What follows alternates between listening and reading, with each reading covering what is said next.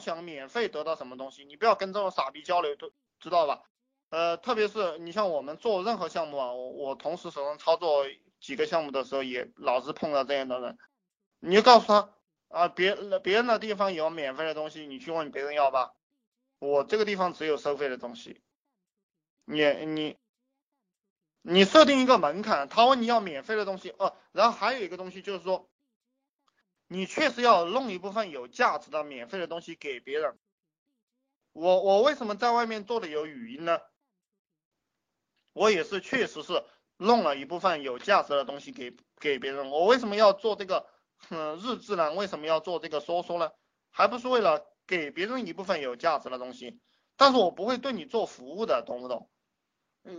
因为我不会再抽空来给你讲一个小时 YY， 就是这些免费的人，那我不是有毛病吗？这个很多人是看到免费的东西他才要的，他才买单的。比如说有个家伙我把他踢了，就是他成天看我的说，看我的日志，然后听我的语音，就是外面的语音嘛。然后他说他交钱给我，他没有交钱给我，够了20多天我就把他踢了过后，他就发了好几封邮件给我，他说就是表扬我嘛，表扬我很多东西，他说啊你把我踢了，我看不到了，我想看啊，他这样讲，哎你这个免费的人你就把他踢了就是了，知道吧？就是这个样子，你对他做一些服务，然后就不要把他不要给他做服务了。当然，我为什么踢他？是因为 QQ 上的好友加不到那么多人了，对不对？我要留一些空位置加个新人。当然，如果 QQ 好友能够无限加的话，也会把他加进来的，因为他只要看他迟早会买单的，就这么一回事。还有这个免费的东西要持续做。就不管你做什么项目，你因为互联网时代就是免费的时代嘛，但是你一定要有一部分是收费的。而还有一个原因就是有一部分人他是支付不了这个钱的，他是没有这个钱，没有关系，你培养他嘛，培养他以后赚了钱了他也会交的。就有些人他是1-2个月过后才给我交钱的，这个也无所谓的。而且我们很清楚，就有些人他要1年才会交钱的，不一样的，能转变啊。这个什么事情，就是说赚钱，实际上如果讲深了，从价值交换系统来看的话，这个整个社会它都是一个交易，整个社会你只要有贡献你就一定能赚到钱，只要你设的有门槛你就一定能赚到钱，你不设门槛的话你肯定是也赚不到钱的。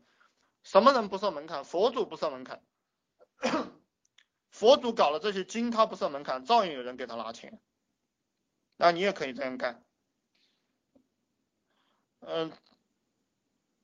这个道家和儒家和这个佛法，它也都是一种赚钱的文化。这个儒家是把一批人变成傻逼，然后直接剥削他们，道家是抓着你的缺点，有没有？大家我不知道这样讲听不听得懂哈。儒家就是教育一批傻逼来剥削你就行了，养一批家奴，就这样一个模式。道家就是找到你的缺点，趁你病要你命，他是这样一个模式。其实我们那个扁鹊他们3兄弟啊，这样一个故事，其实就是道家的故事。就你们能不能看得这么深，就是这个问题。就是这个皇帝啊问这个扁鹊说，你们家的这个医术谁最高明啊？我大概重复几句吧，你听一下，然后我给你解释一下。他就是道家的一个赚钱方法，就是说他这个大哥医术最高明，还没有病的时候就预防好了，所以说大家都不知道他，没有人敢让他治病。他这个二哥呢，有点小病的时候施点小药就治好了，所以说他只能在方圆在村里面比较出名。而扁鹊本人就你要死了他才能治你的病，他能起死回生，所以说他最出名。扁鹊他就属于道家人物。就是其实我们这个社会上很多的这个赚钱系统都是道家人物啊，包括我们现在最赚钱的网络上的一个网络游戏就是这个样子的，先让你上瘾然后再收钱，先让你免费玩，然后在里面卖你装备，卖你宠物，就是这样一个套路。然后佛教的这样一个套路啊，佛教的这样一个套路，就是我只管贡献，我贡献的价值越来越高。这个人他有一个亏欠心理，当你获得很多价值的时候，你不给别人拿一点，你总是很难受的。然后就会有人非常的崇拜，最后就会给这个佛祖拿钱，给这个寺庙里面的人拿钱，就是这个样子。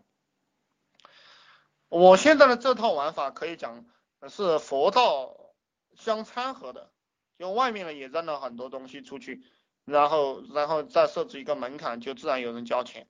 就这个套路，只要你理解了过后，你随便去弄一个项目，然后把我这个思维的方法往上一框，然后你就可以做了。而且我可以告诉大家，就是我为什么给大家讲3个月要拼命的去做了，因为3个月你按照我这个套路去做，肯定是出成绩的。就是你几百块钱，你看我收费几千块钱，他都有人交的，2、3千、3、4千、7千。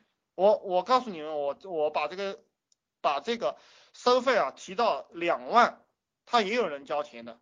提到3万也有人交钱的，就是这样一个概念。就你天天去干就行了，然后你设置一个门槛，就有人交你钱。如果大家去做这个彩票秘籍的话，你们会很快赚了钱的，因为这帮人的贪心重，懂不懂？这个也是你对客户群的一个细分啊。你做了这个项目，你吸引的是什么人？色心重、贪心重，或者无知，这些都是你赚钱的门道。比如说买那个股票培训的，那个做股票生意的人就是无知，他就是不懂股票，他还在那炒股，所以说他无知嘛，他不知道怎么办，然后你就去收他的智商税嘛。任何项目都是这个样子的，你们把我这套思维拿去变通，然后你们就能收到钞票。我昨天讲的那个，就在淘宝里面收1元啊，收1元人民币，然后就会收到很多很多的这样一个产品，然后这个产品你都可以拿去卖成几千块钱，卖成一个高价。就把这个钱赚了。比如说我们夏天的时候那种女人的那种裙子呀、真丝的什么，其实那种成本就几块钱，你们知道吗？然后卖70、80、200、300，你卖就是了。有的人是人买。大家不要以为在淘宝上，别人在做这个生意了，你就做不了了。客户群不一样，有很多人他不在淘宝上买的。对不对？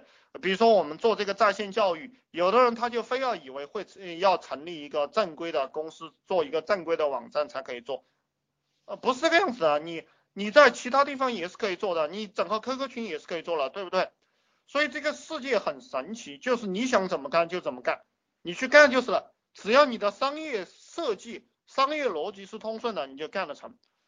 这个为什么中国人的这个创新能力很差，就是喜欢跟着别人后面去吃。只要你拿一支笔在那画一画，商业逻辑是清晰的，然后就可以。然后你们认为你们的商业逻辑不清晰，你们就准备好问题来问我，我就会告诉你这个商业逻辑是不是清晰的就行了。还有问题吗？啊，对，这个增高药，就你只要想到了你就去卖吧，绝对很暴利的。我告诉你们。越是奇葩的东西越暴利，你不要相信卖不出去，我去卖就一定卖得出去，我还是这样讲。我再告诉你们这样一个思路啊，不孕不要，那个不孕不育啊，你去卖啊，保证你赚钱。当然像这种啊，它属于内服的话。内服药的话，我都不建议大家去玩了，可能涉及到安全问题了。像这种增高药啊、瘦身啊、减肥啊，特别是减肥，在前面几年是很多人是发了大财的，但减肥这一块被重烂掉了，这个就还有一些就是你们想到的项目，你也可以来问我一下。有一些项目呢，我知道已经被做烂掉了，我就会告诉你们不要去做。然后有一些项目很赚钱的，我还知道了，我也会告诉你们现在这个项目很赚钱。